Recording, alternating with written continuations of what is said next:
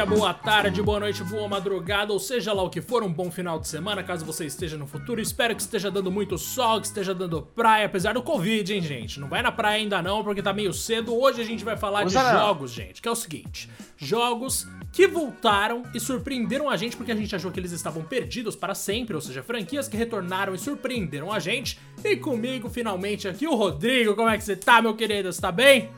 Fala, meu lindo, melhor agora. E aí, galera, sejam bem-vindos a mais um episódio aqui do Two Player Podcast. Esse é o podcast favorito que rola sempre às terças e sextas, com episódios maiores e aí com episódios menores nas chamadas pílulas ao longo da semana.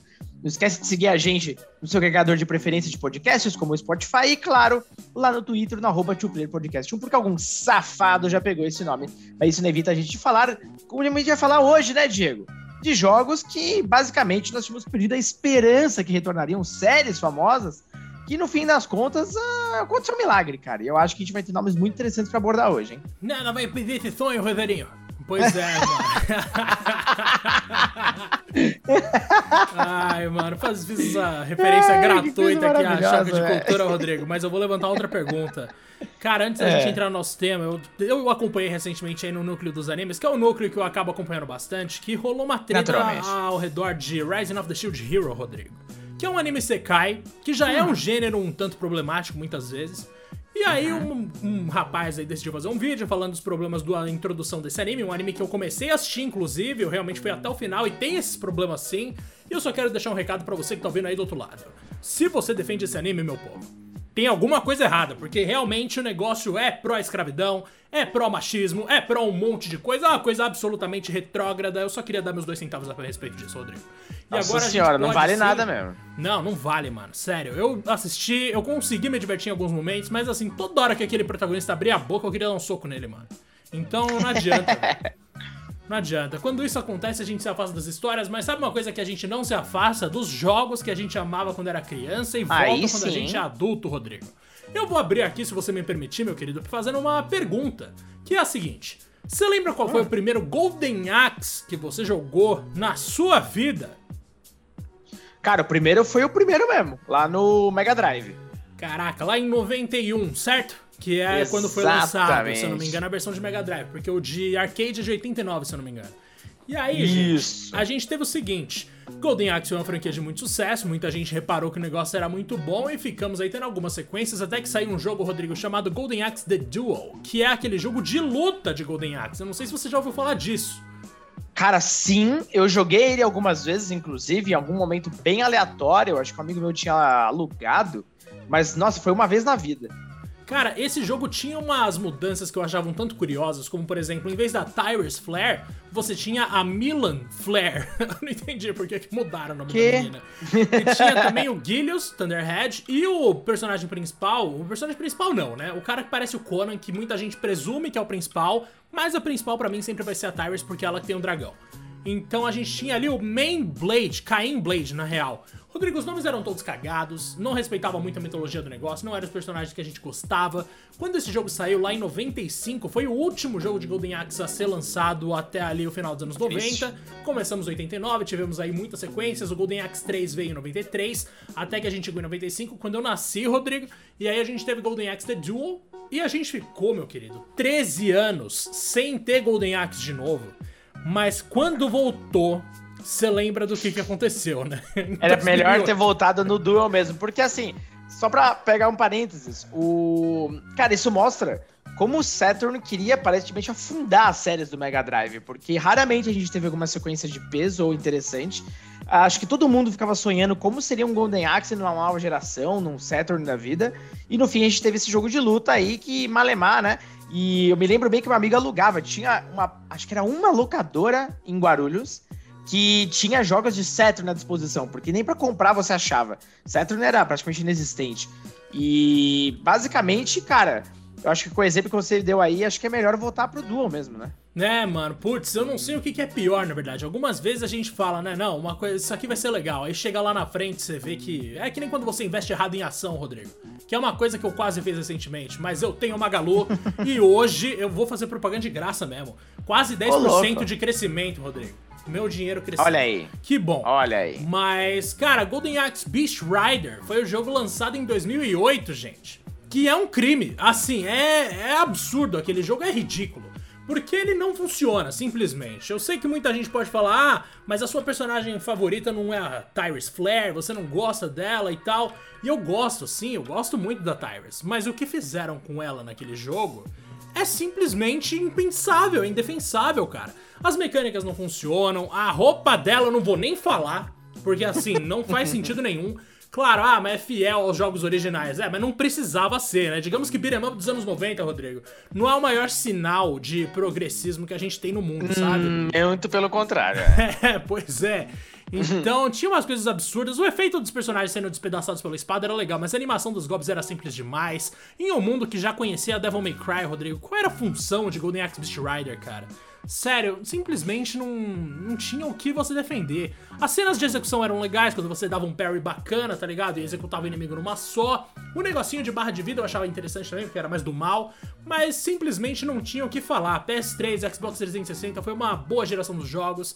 Mas, nossa, com certeza esse jogo de Golden Axe Beast Rider foi.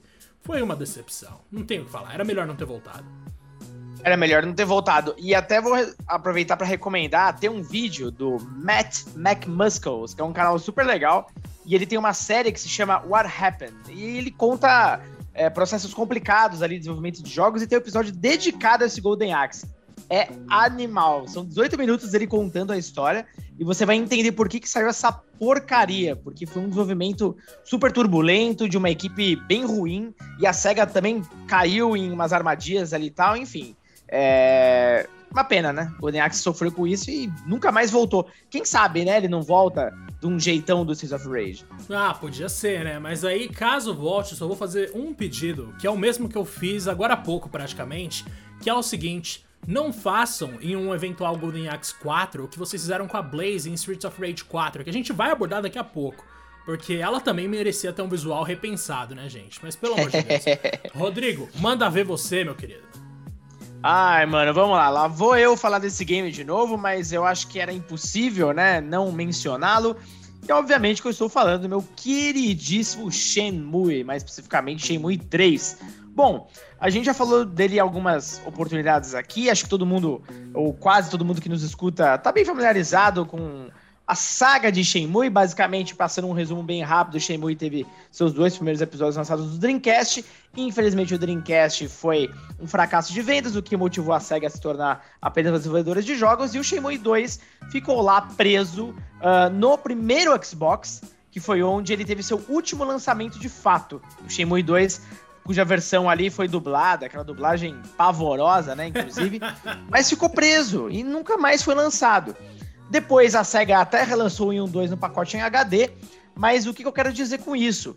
Uh, ainda que os fãs mais fervorosos ali todo ano faziam questão de fazer campanha e tal, praticamente ninguém mais acreditava, até que naquela fatídica E3 maravilhosa e histórica, onde a Sony mostrou uma porrada de grandes jogos voltando, estava lá a campanha de financiamento coletivo do Shenmue 3, que quebrou todos os recordes, e então, finalmente, 18 anos depois do segundo jogo ter sido lançado originalmente lá no Dreamcast, chegou o Shenmue 3 aí em 9 de novembro de 2019 para o PS4, Xbox. Aliás, para o PS4 e PC, agora não me lembro. Foi um lançamento tão conturbado que eu, na verdade, não quero nem relembrar como foi essa porcaria aí, porque quando a publisher assumiu ali o projeto, meu Deus, aconteceu um monte de merda.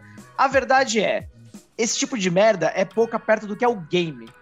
Olha, honestamente, eu sei que alguns fãs de Shenmue, uh, mais ali, meu Deus, apaixonados e emocionados, alguns gostaram do Shenmue 3 porque ele basicamente resgata mesmo o que, que eram os outros jogos anteriores. Mas para mim, o problema não é só o fato dele ter envelhecido mal. O problema é que a história, tudo, é uma porcaria. Cara, a gente esperou de chegar a 18 fucking anos pra esse jogo voltar. E na, na, história como um todo, você tem ali a grande rixa entre o Ryo Hazuki, que é o nosso protagonista, e o Landi, que é um chinês que ma mata nosso pai. Então toda essa aventura é motivada pela tua vingança, para você descobrir o que está acontecendo, os espelhos do dragão, papapá. E o que Shenmue 3 faz? nada, absolutamente nada. A história não anda e você ainda, desculpa o spoiler, mas na verdade não serve de absolutamente nada. Você tem um encontro final ali onde absolutamente, e vou repetir a palavra, nada acontece. Então esse jogo, no fim das contas, ele nem precisava existir. Ele foi basicamente um caça-níquel para os fãs. É, ele não avança em absolutamente nada e tudo que ele implementa é ruim, principalmente o sistema de estamina do personagem. Cara, a coisa mais patética do mundo é o fato, por exemplo, do Ryo ser um mestre de artes marciais, o cara já era mestre de. É... Ai, caramba, até esqueci a, a, arte marcial, mas eu vou lembrar já já do ah, primeiro Kung game. Fu, Taekwondo, como é que é? Capoeira. Então, não, é. Jiu-Jitsu. Jiu-Jitsu. Jiu ele, ele era mestre de Jiu-Jitsu. Quando ele vai pra China, ele aprende Kung Fu e vários estilos diferentes. Então, assim, ele é um cara mais do que preparado para isso. Só que nesse jogo o cara cansa até de carregar, sei lá, uma bacia de maçã e aí você acaba a sua estamina, você é obrigado a voltar, descansar, e assim você fica num círculo vicioso dependente de ações banais que acabam com a resistência de um cara que é especialista em artes marciais. Assim, muito forçado, muito mal implementado, os minigames são péssimos, uh, o sistema de batalha é ok, mas nada demais também. E ainda que o estilo do jogo seja bonitão, a gente sabe que o game obviamente não tem aquele orçamento que Shenmue teve num, num, outro momento. Mas, nossa, os personagens são feios pra burro, estilo de arte, nossa, tirando os personagens principais, eles são tenebrosos. Tem vários memes aí, inclusive, sobre isso. E é aquela coisa, cara, ele não termina a história, ele não avança também. Existe uma expectativa de um possível Shenmue 4, mas, bom, se é que vai acontecer mesmo, né? As vendas, ninguém abre muito o jogo, mas parece que foram ok. Só que eu não sei se a galera vai cair de novo nessa armadilha, não, Diego. Ah, tomara que não, né, Rodrigo? E é engraçado que esse negócio começou de um jeito muito bom, né? O Will Suzuki uhum. subiu lá no palco na né, 3 de 2015, todo mundo ficou, uau, que Histórico. incrível, vem aí o Shenmue novo. Aí no começo era 2 milhões de dólares, né, Rodrigo? Que eles precisavam, eventualmente Não, aumentou para 10, porque aí eles iam fazer o mundo aberto. Olha o erro do mundo aberto aí. Hum, e aí que depois, mundo aberto que nem tem, nada a ver, mas que enfim. nem tem. E aí, em menos de 9 horas, eles bateram 10 milhões. Olha isso, mano. Em menos de 9 horas, os caras bateram os 10 milhões de dólares que eles precisavam e ainda conseguiram concluir. Eles bateram a meta inicial e o projeto concluiu sua campanha com um total de 7,1 milhões de dólares, é isso? É Mas, cara, é, então não chegou nos 10, né, a princípio. Mas enfim, para fechar, a Sony e a publicadora Deep Silver ainda deram mais dinheiro depois. A verba total desse jogo, desse projeto, teve 20 milhões, Rodrigo. Não é Cara, pouca coisa, tá ligado? Não é, não é, é muito nenhum. dinheiro. É mal gasto. É simplesmente isso. É ele mal foi... gasto. Cara, ele... nossa, eles não souberam planejar nada. É impressionante. Mas é uma pena. E, e só para fechar essa parte, você já vai pro próximo jogo. É, particularmente falando, a única coisa boa que isso gerou foi o meu fatídico encontro com o mestre de Suzuki. Ah, a isso foi bom. Não, aquilo foi maravilhoso. Foi aí ele tá perdoado, ele tá perdoado. Ele tá perdoado, por isso aí valeu a pena. Não, ele é um grande mestre, ele é uma lenda, cara. Quem sou eu, né? Ah, mano, você é um grandíssimo de um profissional, Rodrigo. Eu espero que você ah, tenha novidades para anunciar em breve. Mas, ó. Deus e ouça. ah, vai, vai ser. Mano, se eu vou falar um negócio aqui. Muito tempo atrás existia um console chamado PlayStation 2. Não sei se vocês conhecem, era um console pouco conhecido na época. Pouco popular. E aí existia também uma série igualmente pouco conhecida na época chamada Star Wars.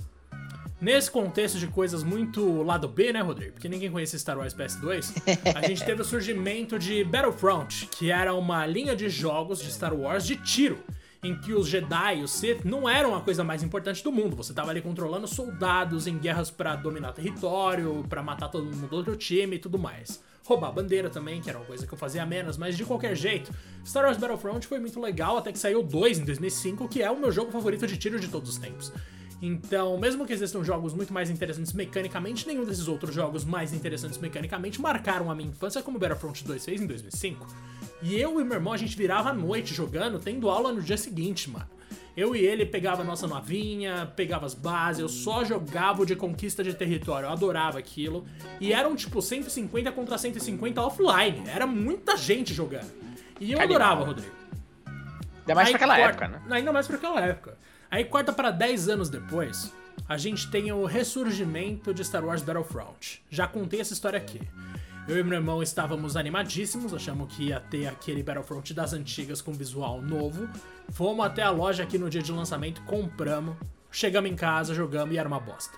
Cara, como foi triste isso? Porque assim, Battlefront de PS4, né, de Xbox One, PC, ele é bonitaço, na época que ele foi lançado ele impressionou muito visualmente, mas as opções offline eram limitadíssimas, os mapas que não eram pagos eram três ou quatro. Então passou um períodozinho ali depois do lançamento, Rodrigo, não achava mais partida, ou de repente a galera tava jogando mapa que você não tinha, ou aqueles modos muito muito fracos. Eu queria mais gente, eu queria uma coisa mais guerra mesmo, sabe?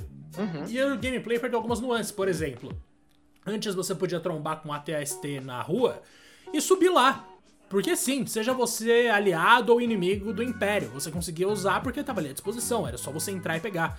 Você somava pontos para gastar e conseguia um herói por tempo limitado. Isso também era bom, os heróis eram mais equilibrados antes porque eles morriam mais rápido. No novo jogo, era tudo muito mais. Nossa, os heróis eram muito mais roubados. E além de tudo isso, tinha a questão de que para mim simplesmente não fazia sentido você colocar tão poucas pessoas ali se matando simplesmente sem a conquista de base no estilo clássico com seis pontos de controle e tal. Era muito, sei lá, parecia uma versão mais bonita e mais simples. Era uma versão mais impressionante visualmente e muito limitada mecanicamente, o que é comum nessas gerações novas, né, Rodrigo? Uma coisa que a gente vê assim, o jogo lindíssimo e o que você faz é andar pra frente e bater em bichinho. Que Medíocre, nem... né? É, exato. É é uma coisa muito, sei lá, muito baixa, assim, muito básica. E foi isso que eu senti jogando Battlefront. Sei que muita gente se divertiu, mas a EA, mercenária do jeito que é, acabou limitando a minha diversão depois do lançamento ali. E eu simplesmente, quando saiu Battlefront 2 também da EA, Nossa. eu já nem queria mais saber. Eu fui pegar esse negócio porque tava de graça e ainda assim joguei e achei uma bosta. Então, Rodrigo, é complicado. Mas Não, o lançamento do 2. Pode falar. É, o lançamento do 2 desse mais atual foi um desastre, lembra? Eles tiveram que voltar atrás, aquelas mecânicas que eram meio pay to win e pediram desculpas. Enquanto Battlefront 1 era um jogo legal, mas, pô, tinha pouquíssimo conteúdo. Os caras só cagaram em Star Wars, tirando o Fallen Order, que é bem legal, ah, nossa, não vejo a hora de, de, ver realmente a licença ser cada vez mais usada por outras devs, porque com a EA não dá mais não. Não, não dá mais não. E outra coisa, mano, eu lembro que no Battlefront 2 clássico a gente chegava, tipo, sei lá, você veio lutar em Nabu. Você tinha umas 50 opções, não, 50 eu tô exagerando, mas você tinha umas 3, 4 opções de veículo, tá ligado? Tinha Animal. aquele tanque de guerra marrom grandão que a Federação de Comércio usa no Star Wars 1. Tinha uhum. a TST, que é aquela versão mais magrinha, que é só as pernas, se você jogasse com os soldados da República. Tinha um monte de coisa ali que você conseguia pensar, nossa, que louco, né? Você montava uma playlist, Rodrigo, gigantesca de mapas pra você jogar. Era tão mais legal. Tipo, é, é ridículo o que eles fizeram com essa série. E infelizmente Battlefront hoje, para mim, é sinônimo de derrota, cara. É uma pena. Nossa. Nossa, terminou bem. Ó, eu posso ir pro próximo? Por favor, faça isso. Porque o negócio é o seguinte, até agora acho que todo mundo tá percebendo, né, que a gente só se decepcionou. só porcarias, mas eu quero quebrar um pouco esse essa maldição com um game que eu fiquei não só muito feliz de vê-lo voltando, como também é um jogo muito competente. Bom, eu já falei algumas vezes aqui, eu amo Phantasy Star e especificamente Phantasy Star Online, me marcou na época do Dreamcast. Foi um jogo muito pioneiro, um multiplayer online, um, um jogo de ação RPG com um toque de multiplayer online ali cooperativo para aquela época era algo fora de série. Vamos pensar, minha gente, que naquela mesma época nós estávamos jogando também PlayStation 1 e Nintendo 64. Então, olha só o salto de uma de um aparelho para o outro. Enfim, beleza. O Dreamcast, mais uma vez, não vou falar dele, ele morreu. E anos depois, em 2012, a SEGA lançou o Phantasy Star Online 2, né? E demorou muitos anos aí para, obviamente, a sequência chegar. Só que tem um problema muito grave aí, pelo menos pra gente. Esse game ficou completamente preso no Japão, e só no Japão. E, bom, a gente não, nunca entendeu muito bem o porquê disso, até porque existia um público aqui, uh, as plataformas, o, cara, as modalidades online, os consoles estavam muito mais preparados, teve o boom de jogatina online no ocidente, e continuou uma geração inteira de consoles, duas gerações inteiras de consoles, preso ainda no Japão. Foram oito fucking anos de espera para finalmente o Phantasy Star Online 2. E olha que curioso, ele saiu através de um acordo exclusivo com a Microsoft, de todas elas, a Microsoft, então o jogo chegou localizado no Xbox One. Olha só que interessante. Gratuito para jogar e é um jogo super acessível, não é pay to win nem nada, é delicioso. E logo na sequência, em 2021, aí nesse mesmo ano que nós estamos aqui, chegou o New Genesis, que é basicamente ali uma versão 2 do Phantasy Online 2. Então ele tem gráficos muito melhorados, como vamos lembrar, né? Foram nove anos rodando ali o mesmo game. E também algumas mudanças no sistema de combate que ficaram sensacionais, ficou muito mais dinâmico, um jogo de ação, um hack and slash mesmo. E, bom, os mundos mais expansivos. É um produto novo, já que já localizado para inglês. Então, cara, que bacana ver Phantasy Star com essa força e com a força que a Microsoft, inclusive, está dando. Ele continua exclusivo do Xbox, tanto no One quanto no Series. E, cara, que bom, né? Que bom que tem alguém na atenção porque é um game muito bacana. Se você curte algo do tipo, ou se já gostava do Phantasy Star Online, é, você tem que baixar, porque é muito gostoso jogar, muito mesmo, principalmente com amigos. Olha só, Diego, dá pra quebrar a maldição, velho. Dá pra quebrar, né? Quem diria? Porque Phantasy Star realmente era uma série que era impressionante ali no Mega Drive, no 4, que, era o que, eu, que é o que eu conheço de verdade. E, cara, eu nunca sonhei. Na verdade, mesmo enquanto esse jogo já tava se dando bem, eu não sabia nem que ele existia, porque não é parte do meu círculo de amigos, assim. Mas uhum. eu fiquei muito feliz quando eu descobri que na real a SEGA tava mandando bem, pelo menos nesse sentido, sabe? Porque uhum. normalmente a gente espera o pior, né? Como no caso Sonic 2022.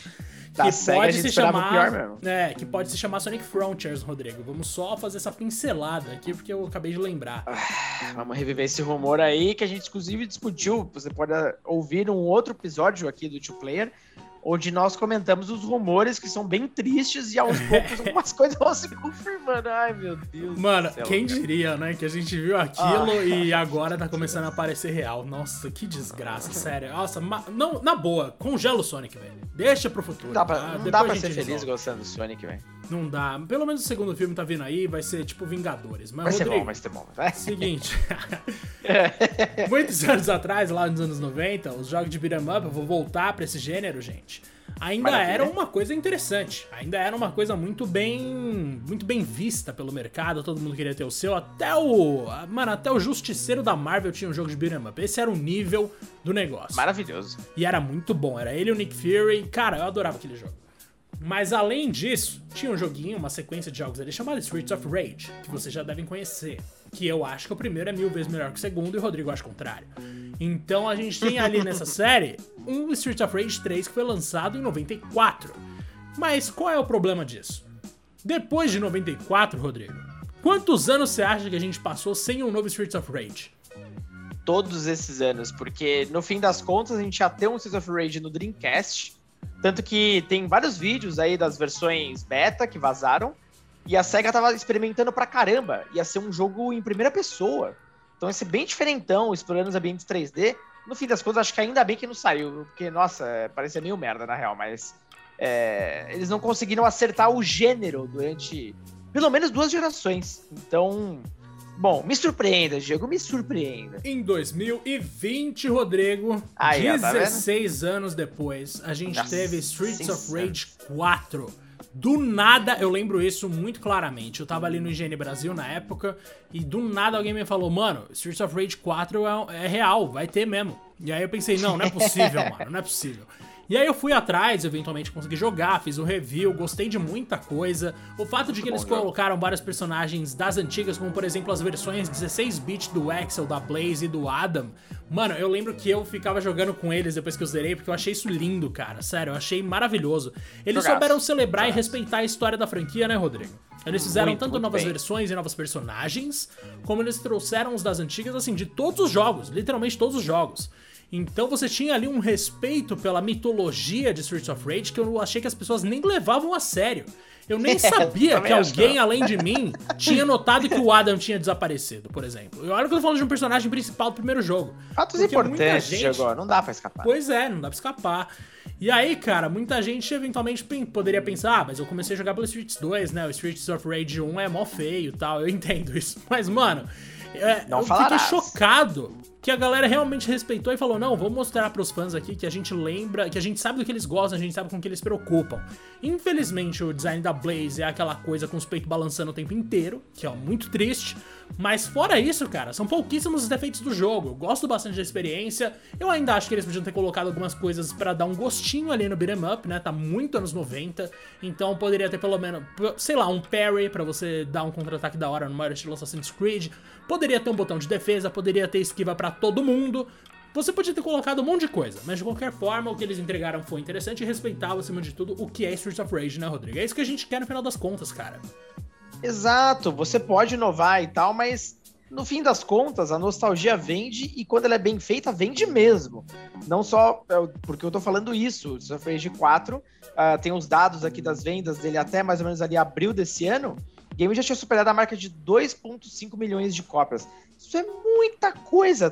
Todo mundo quer vender esse tanto de coisa. Imagina para um beat'em up que está desaparecido há 16 anos. Então, você vê o poder da nostalgia e até o poder da própria série, né, Diego? Porque apesar da gente amar, eu realmente não sabia que tinha tantos fãs de Street of Rage assim, ou tanta gente interessada. Acho que também é um pouco da pobreza do gênero hoje em dia. Então, uh, o game, aliado a isso, né, o fato dele ser muito competente em tudo, é, premiou o game aí com um sucesso comercial e que venham outros que venham outros, porque isso aí pode ser um sinal, né? Como você já falou muitas vezes. De que vale a pena você resetar as coisas e tal, e tomara que façam isso com o Golden Axe um dia, porque eu realmente gosto muito em termos de mitologia. Golden Axe tem até mais potencial de ser explorado hoje em dia do que Streets of Rage. Mas, cara, é, tá na mão de Deus, né, Rodrigo? Agora, me fala tá o seu de terceiro. Ai, Deus foi invocado poucas vezes nesse podcast, mas agora ele foi. Agora ah, ou ela, foi. sei lá, Dani. Se você acha que Deus não pode ser uma mulher, sai daqui. Rodrigo, fala o seu terceiro jogo. Olha só, olha só. Vamos continuar aí uh, com um saldo positivo. Esse game, na verdade, ele tem uma trajetória bem curiosa. O The World Ends With You foi uma grande surpresa da Square na época do Nintendo DS porque ele foi um dos poucos jogos de RPG que usaram bem o DS em si.